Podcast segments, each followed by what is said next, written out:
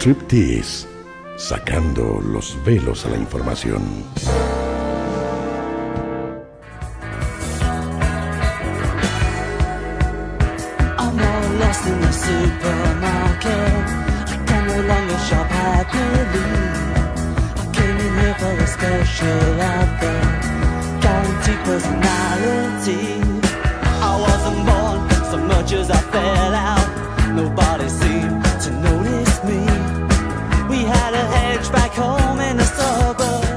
Las 11 de la mañana y 9 minutos, señoras y señores, y vamos a entrar y adentrarnos en el mundo del supermercadismo. ¿Por qué?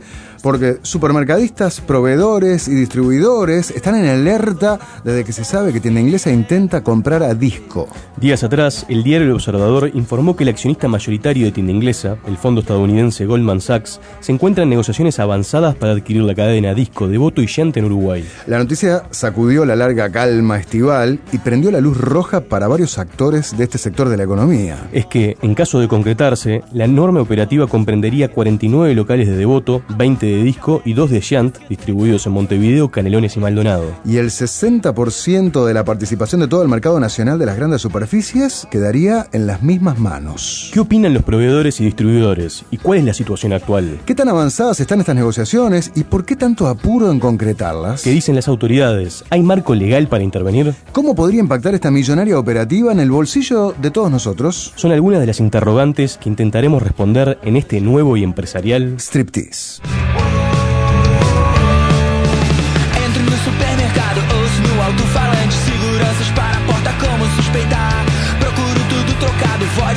don't you En los negocios, al igual que en la vida, nada permanece estacionario y el supermercadismo lo sabe bien. De hecho, se trata de un sector que ha atravesado importantes cambios estructurales en las últimas décadas. Cambios que se han caracterizado a nivel mundial por el claro predominio y la concentración de las grandes cadenas de supermercados y Uruguay no se ha mantenido ajeno a esta realidad. Hoy, las tres principales cadenas de supermercados sumadas, Disco, Tata y Tienda Inglesa, superan el 90% de la participación promedio de mercado en el segmento grandes superficies de todo el país, según datos de la consultora Nielsen divulgados por el Observador. Hoy el podio de las grandes superficies está conformado por el grupo Casino Guillard Perrayón, propietario de Disco de Voto y Jan, con una participación promedio de 41,5%, seguido por Tata con 30,9% y en un tercer lugar Tienda Inglesa con el 19,2%. El poder de mercado y el poder de negociación de las grandes cadenas es una realidad a la que varios proveedores que consultamos para este informe sobrellevan en silencio desde hace años. Y la noticia de la posible compra de la cadena de supermercados Disco de Voto y Jan por parte del accionista mayoritario de tienda inglesa puso a muchos en alerta y generó preocupación en algunas de las principales cámaras empresariales. Porque los proveedores están preocupados por el desproporcionado poder de mercado que tendría el actual accionista mayoritario de tienda inglesa para negociar precios y condiciones de venta. En este sentido, la Cámara de Comercio emitió un comunicado destacando el impacto negativo que tendrían los cambios trascendidos respecto a la concentración de empresas en el sector de los supermercados. Por su parte, la Cámara Industrial de Alimentos, la CIALI, y la Cámara Nacional de la Alimentación, que integran panaderos, carniceros, fabricantes de pastas, confiterías y kiosqueros, se declararon en estado de alerta. En diálogo con las cosas en su sitio, el presidente de la CIALI, Fernando Pache, aseguró que ya hoy existe un gran desbalance de poder en la relación entre los proveedores y los supermercados. Supongamos que usted está eh, frente a una temporada venidera, que en este caso puede ser la, temporada de verano, y fabrica, no sé, refrescos, fabrica helados, fabrica productos que de alguna manera estén muy directamente vinculados al consumo, y se encuentra con que el supermercado le dice, bueno, este año abrimos una sucursal en, en Piriápolis, otra en Atlántida, otra en Punta del Este y otra en no sé dónde, y en definitiva eh, eso tiene un costo para nosotros, por lo cual eh, solicitamos su colaboración con un X por ciento de la facturación. Y en ese momento viene el supermercado y prácticamente que de alguna manera lo obliga, porque usted no puede acompañar esa esa inversión y le dicen, bueno, mi amigo, si usted no puede acompañar, ¿qué hacemos? Eh, le damos lugar al siguiente en la fila. En segundo lugar, le puedo decir algo más insólito que eso que es la siguiente, le dice, nosotros pretendíamos tener un margen de retribución o dividendo de tal porcentaje y no hemos llegado a tenerlo. Por ende, le pedimos a usted, casi que le obligamos, a hacerle un descuento proporcional a tal y cual número para que nosotros podamos lograr obtener esa ese porcentaje que teníamos previsto. O sea, le descuentan lo que no pudieron ganar en forma directa.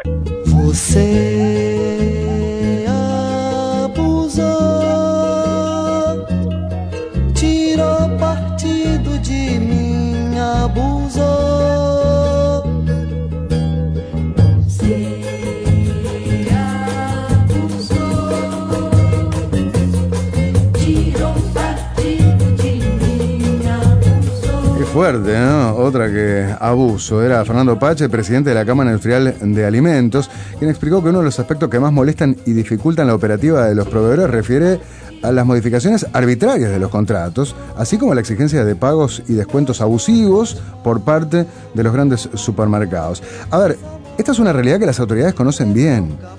De hecho, en julio del año pasado, la Comisión de Promoción y Defensa de la Competencia del Ministerio de Economía elaboró un informe con encuesta para tener más detalles acerca del vínculo entre proveedores y minoristas y el objetivo de esa investigación fue precisamente determinar qué prácticas y acuerdos comerciales anticompetitivos suelen darse entre las cadenas de supermercados y los fabricantes o distribuidores. Precisamente de todo esto vamos a seguir hablando después de la tanda, cuando continuemos poniendo a los supermercados en su sitio.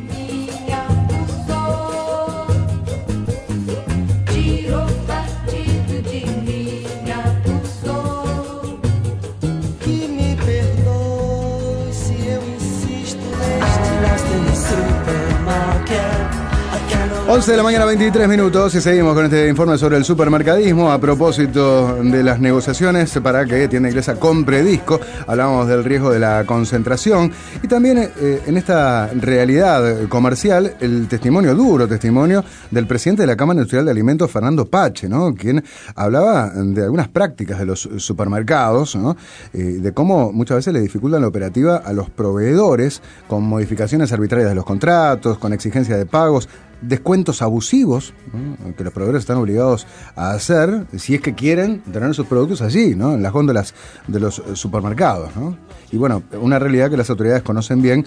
Eh, como decíamos, en julio pasado la Comisión de Promoción y Defensa de la Competencia del Ministerio de Economía elaboró un informe y una investigación que procuraba determinar qué prácticas y acuerdos comerciales anticompetitivos suelen darse entre las cadenas de supermercados y los fabricantes o distribuidores.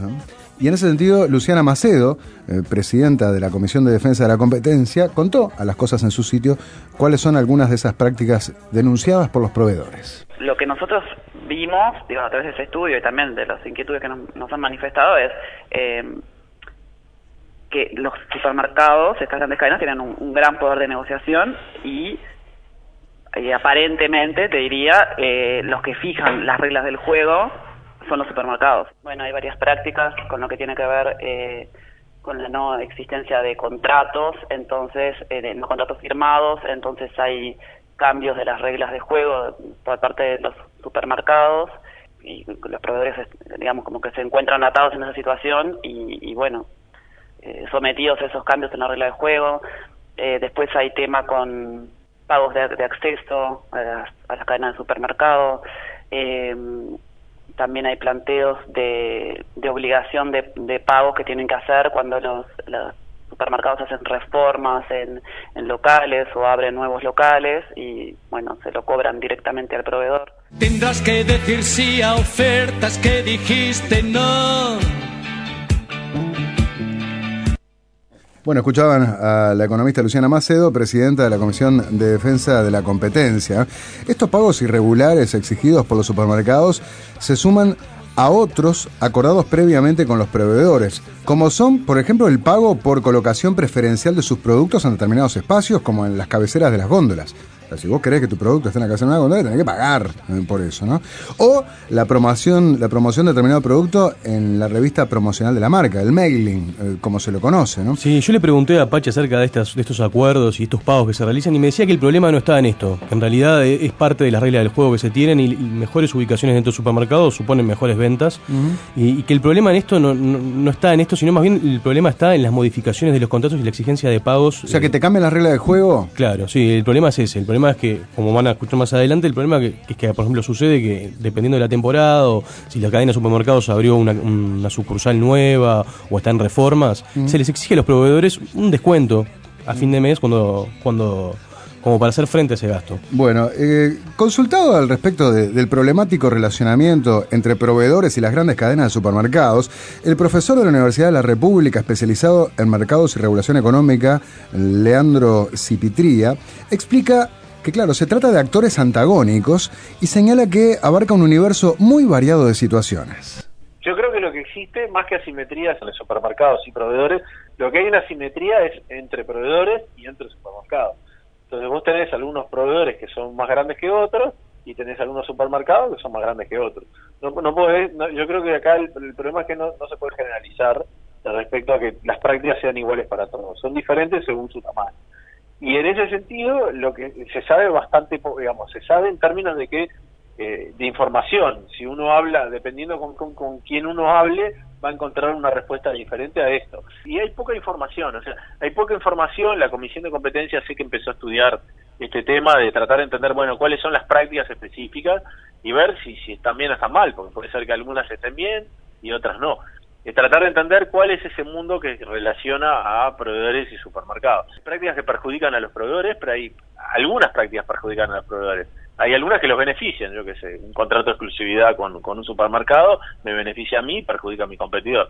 Entonces hay que tratar de entender qué es lo que está pasando y yo creo que hay poca información este, respecto a qué, cómo es el relacionamiento entre supermercados y proveedores.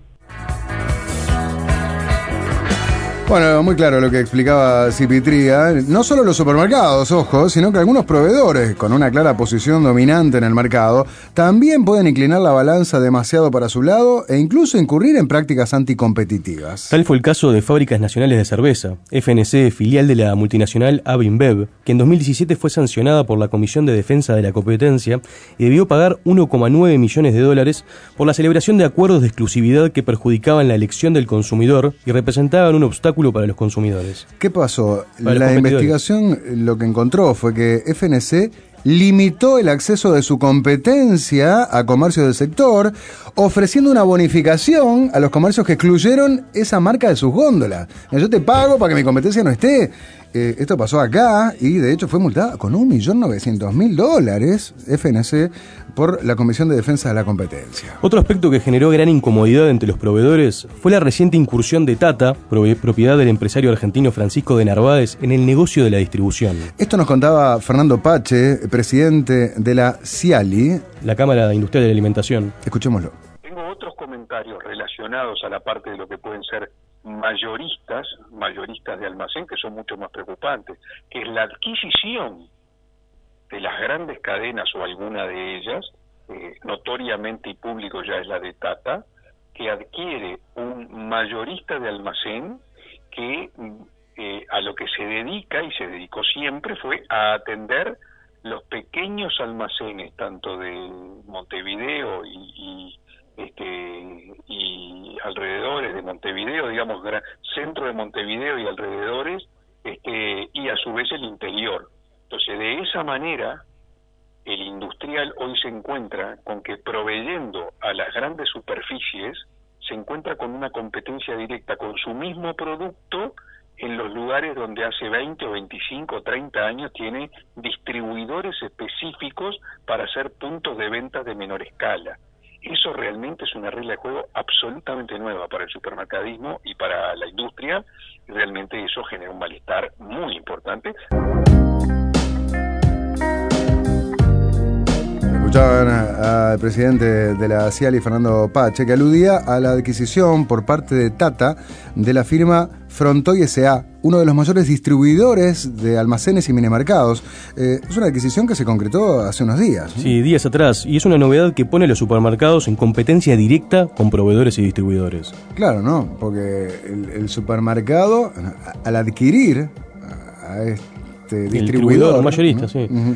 Eh, está obviamente eh, compitiendo. Pero, ¿podría esto implicar una mejora en los procesos y acaso redundar en mejores precios para los consumidores? ¿O acaso supone un paso más para consolidar la posición dominante de los supermercados? Escuchen lo que nos respondió el profesor Leandro Cipitría.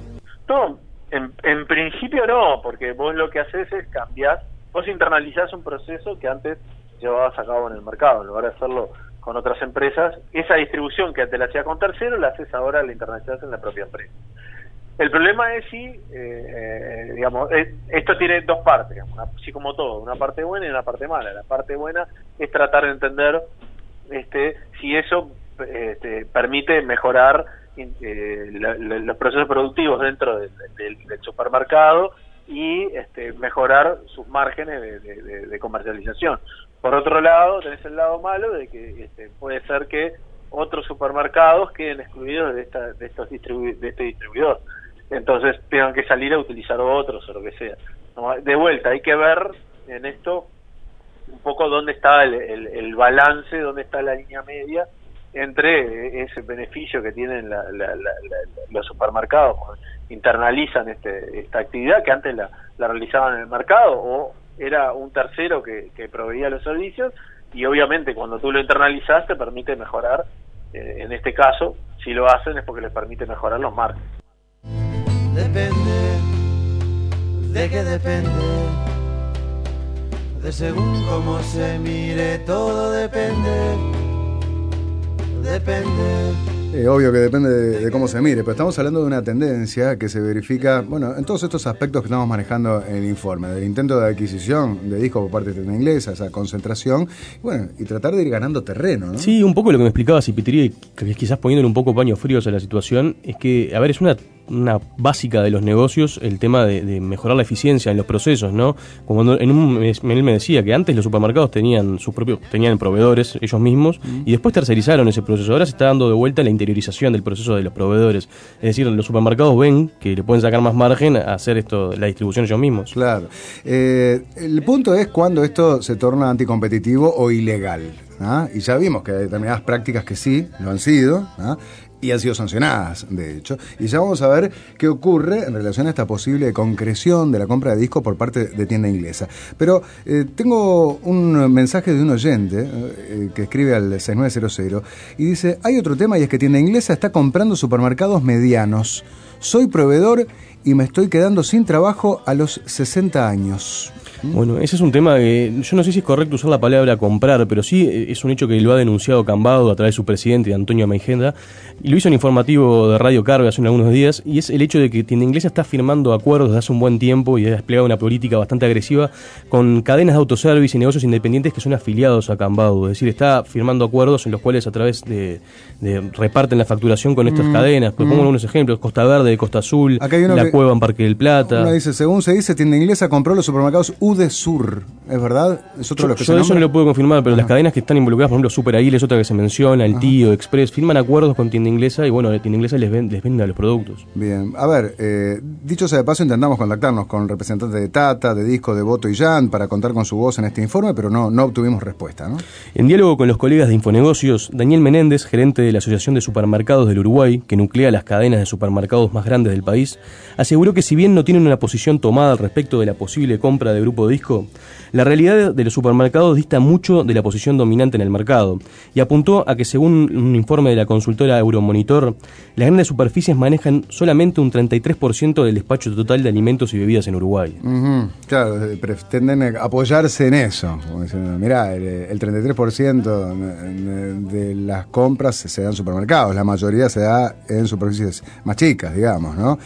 Eh, también el otro punto de vista es el que decíamos, ¿no? si se llega a concretar la compra de discos por parte de tienda inglesa, tendrá un 60%. Sí, en el negocio de grandes En el superficies. negocio de las el grandes total de las grandes superficies. del país. Bueno, a ver, pero ¿cómo incide todo esto en el bolsillo del consumidor? Fernando Pache, presidente de la Cámara Industrial de Alimentos de Ciali, aseguró a las cosas en su sitio que los precios de venta de los sus supermercados, de, los los productos. de sus productos en los supermercados, llegan incluso a duplicar el precio al que los ofrecen los industriales. Escúchenlo.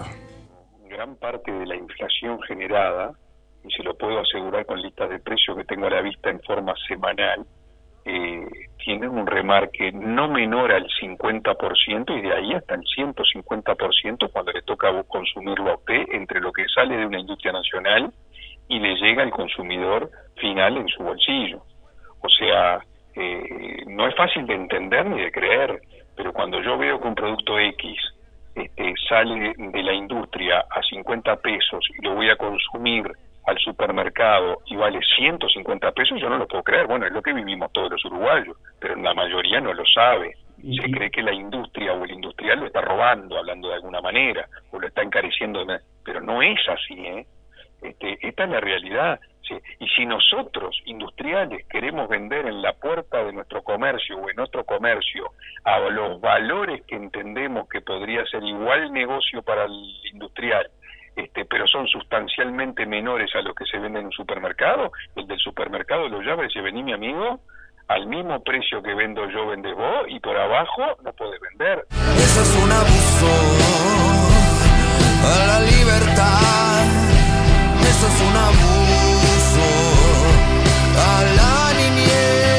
Niñez. Sorprendente cifra la que manejaba Fernando Pache. ¿eh? Respecto de lo que contaba Pache, en 2014 la Comisión de Defensa de la Competencia multó por 240 mil dólares a supermercados Disco. La sanción fue por presionar a una distribuidora de productos congelados para que le exigiera a varios de sus clientes fijar el precio mínimo de reventa de sus productos. Y en caso de no hacerlo, Disco amenazaba a la distribuidora con imponerle sanciones, como efectivamente lo hizo al suspender la compra de varios de sus productos. Bueno, así que en ese caso Disco fue sancionado con 240 mil dólares. Otra de las prácticas que directamente inciden en el precio en góndola de los productos que compramos nosotros es la exigencia de pagos y descuentos por fuera del contrato a los proveedores. Escuchen lo que nos explicaba Fernando Pache al respecto. Bueno, es muy fácil, porque si usted le descuentan un 15 por pronto pago, invento, invento este tema, un 20 por apertura de supermercado en el este, un 17 por remodelación, un 14 por el Día del Padre, y bueno, la primera vez de repente usted aprieta los dientes y aguanta, pero en el segundo pedido usted pone los aumentos que le metieron como descuento, o sea, usted aumenta su precio en relación a lo que le descontaron, de lo contrario, ¿cuánto va a durar que a usted le hagan este tipo de descuento? Este, si su margen de producto no tiene esta renta. ¿O quién banca estos, estos, estos descuentos abusivos?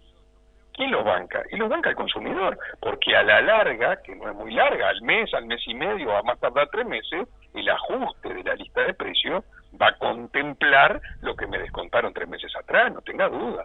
Porque hoy nos damos cuenta los precios que tienen los productos basados en los remarques que hay que hacer para compensar los descuentos que al día de hoy ya tenemos.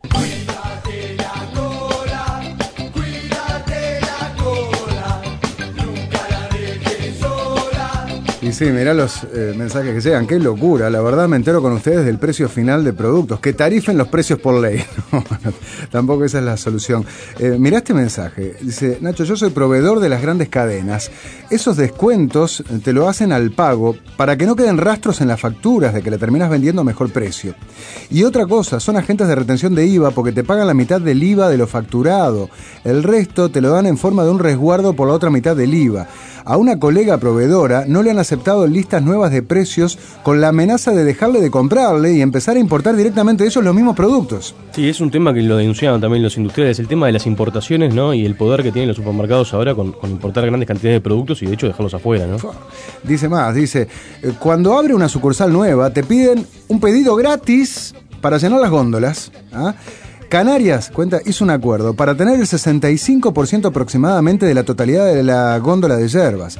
Macro actúa de las dos formas, como cadena de supermercados y como mayorista. Las cadenas también te cobran un descuento por entrega centralizada en un depósito de ellos. Además, cuando negociás, te dicen lo que quieren ganar, porcentaje, y que no pueden estar por encima de ninguna competencia. Entonces te obligan a subir a toda la plaza. Sí, eso era uno de los ejemplos que planteaba Pachi cuando escuchábamos antes el tema de fijar un precio mínimo. Claro. Bueno, en este contexto, las autoridades del Ministerio de Economía tampoco ven con buenos ojos la posible desaparición del mercado de uno de los competidores más fuertes, si es que Tienda Inglesa efectivamente llega a comprar a disco. Luciana Macedo, presidenta de la Comisión de Defensa del de la Competencia, explicó las cosas en su sitio cómo un aumento en la concentración en el sector supermercadista podía incidir en los consumidores. No, no voy a hablar de ninguna práctica concreta de ningún supermercado porque de hecho no, no tenemos una denuncia eh, concreta, pero obviamente que eh, cuanto más concentrado, eh, eh, cuanto mayor la empresa, este mayor poder de mercado tiene, mayor capacidad para, para fijar precios, lo cual obviamente perjudica a los consumidores.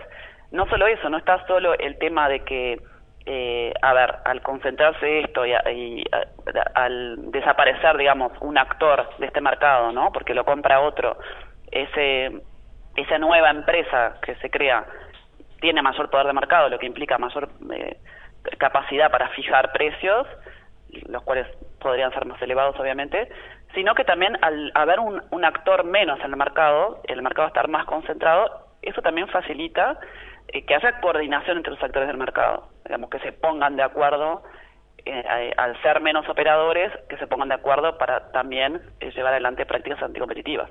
O sea que la preocupación ante este tipo de situación es doble.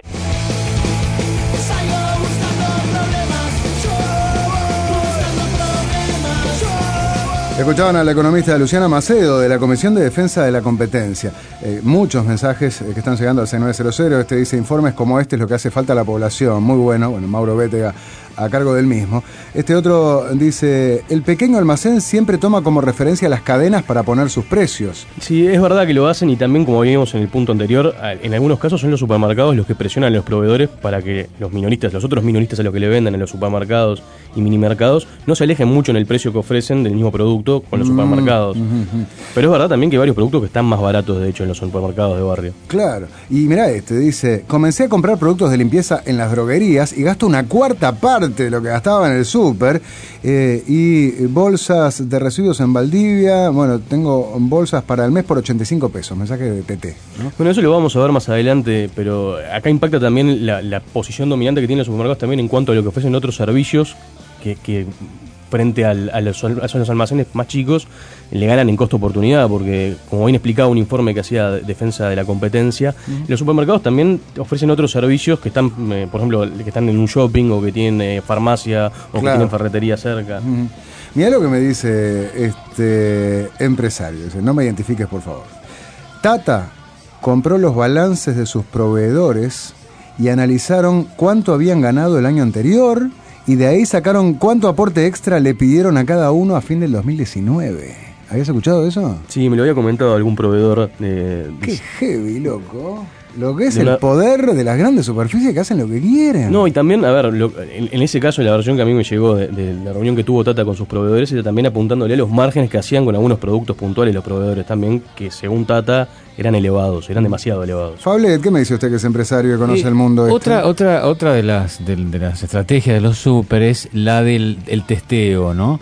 O sea, te usan a vos como proveedor de un producto que, que ellos entienden que, bueno, vamos, Mm. se lo trae este, que lo Si el producto funciona y funciona bien, eh, patada en el trasero y le importan ellos. Es- eso es de toda la vida. O sea, de probar, de probarte, usarte a vos como, como conejito y después ver si, si el producto sirve y el, poder de compra que tienen ellos es superior generalmente al tuyo. Bueno, para terminar, concentrémonos eh, en esta posible compra de discos por parte de tienda inglesa, porque mientras tanto, competidores, proveedores y las propias autoridades están mirando con preocupación esas herméticas negociaciones que desde agosto del año pasado avanzan a contrarreloj. Es que, sumado a las quejas y las preocupaciones de proveedores y las cámaras empresariales, la concreción de la adquisición de disco por parte de tienda inglesa tiene una fecha límite. Sucede que a partir del 12 de abril comenzarán a regir los cambios introducidos el año pasado a la regulación de defensa de la competencia sobre las concentraciones monopólicas. Y bajo esta nueva normativa, esta enorme operación quedaría sujeta a la aprobación previa de la Comisión de Defensa de la Competencia. O sea que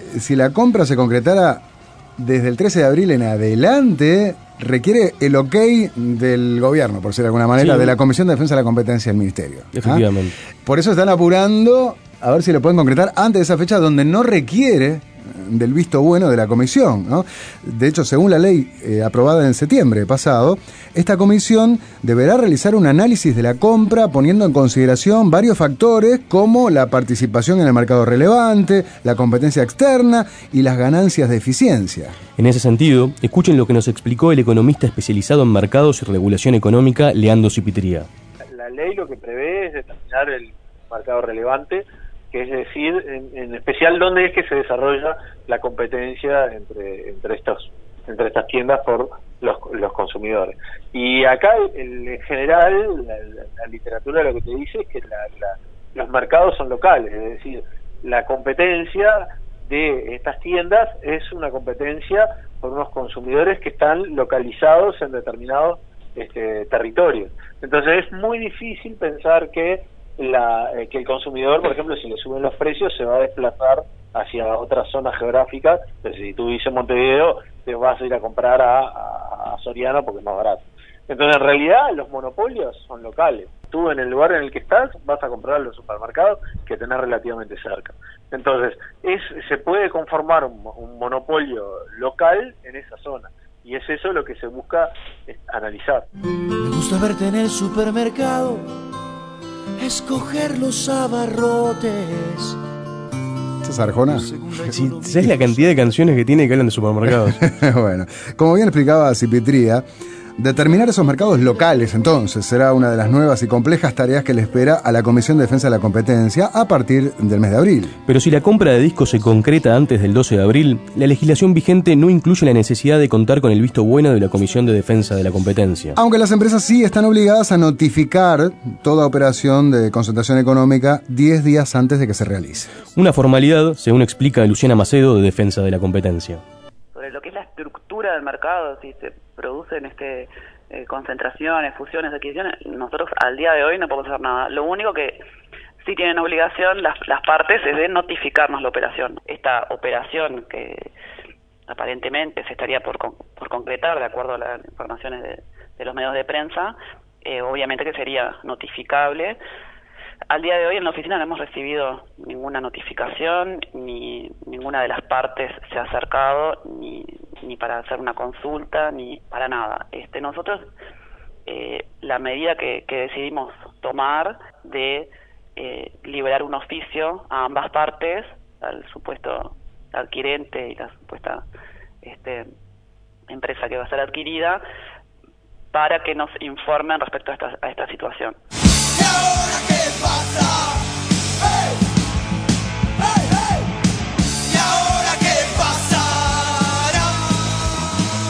No sé qué pasará, habrá que ver si eh, hay alguna respuesta en los próximos días a estos oficios liberados por Defensa de la Competencia. Nosotros hasta acá llegamos con este striptease y estaremos atentos a todas las novedades vinculadas a este millonario negocio que promete, en caso de llevarse adelante, sacudir las raíces del supermercadismo uruguayo. Por favor, suban el programa a la web, dice este oyente. ¿eh? ¿Cuándo lo vamos a hacer? Y ahora en la tarde. Muy bien. Eh, Lo pueden eh, ver en las redes sociales, va a estar Sí, en Twitter. Sarandí 690. Y acá en la página web también, ¿no?